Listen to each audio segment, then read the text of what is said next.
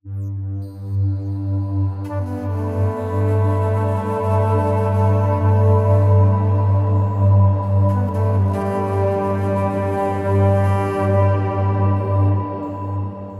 منظمة الصحة العالمية مطلع هذا العام إنه في العام الأول من جائحة كوفيد 19 زادت معدلات القلق والاكتئاب العالمية بنسبة 25%. فوفقا للمنظمة حتى قبل بدء الجائحة كان هناك حوالي مليار شخص في العالم يعانون نوعا من الاضطرابات النفسية إلا أنه وخلال السنة الأولى من الجائحة ازدادت نسبة الإصابة بالاكتئاب والقلق بواقع الربع.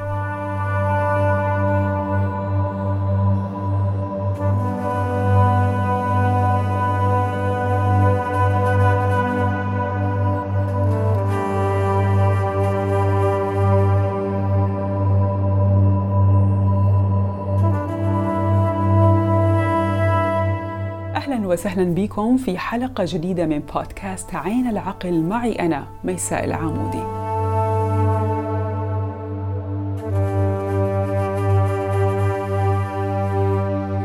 الاكتئاب هذا الاضطراب المزاجي اللي يدخلنا في حالة من الحزن والمشاعر السلبية وفقدان الشغف. تقدر منظمة الصحة العالمية عدد المصابين به حول العالم بقرابة 300 مليون شخص مقابل القلق اللي يجعلنا منطويين بشكل رئيسي على مشاعر مليانة بالقلق والتوتر والعصبية والخوف. وتقدر أحدث الإحصاءات المتوفرة. عدد الإصابات باضطراب القلق لأكثر من 300 مليون حالة حول العالم.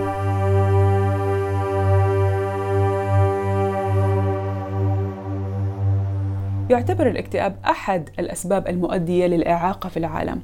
وهو مساهم رئيسي في العبء العالمي العام للمرض وممكن يؤدي للانتحار.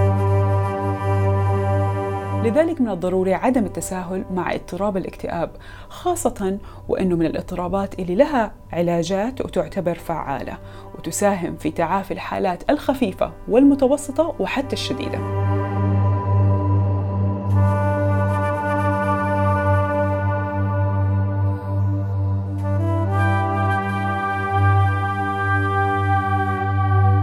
لما نتكلم عن الاكتئاب والقلق يتبادر لذهننا خاصة كنساء قصص صديقاتنا مع اكتئاب ما بعد الولادة وما بعد الطلاق وحتى حالة القلق الكبيرة اللي تدخلها المرأة عند المرور بمرحلة الحمل أو حتى الطلاق. وأقول المرأة تحديدا لأنه وفقا للأرقام العالمية فالنساء يصبن بالاكتئاب أكثر من الرجال.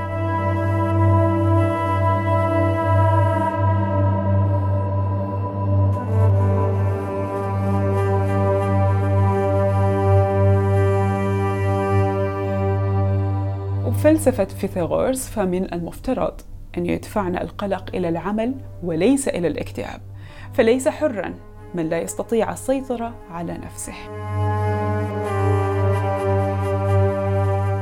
أما بعلم سيغموند فرويد فالاكتئاب ليس علامة ضعف بل هو إشارة إلى محاولتك أن تكون قويا لفترة طويلة طويلة جداً.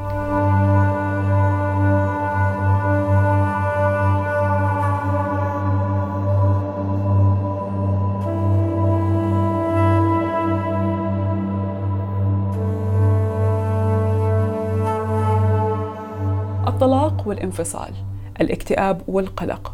هم عناوين حلقات عين العقل القادمة اللي حناقشها مع ضيفتي المدربة للعلاقات الأسرية آية فاروق. فتابعونا هنا وعبر مواقع التواصل الاجتماعي الظاهرة في الملخص التعريفي لكل حلقة. إلى اللقاء.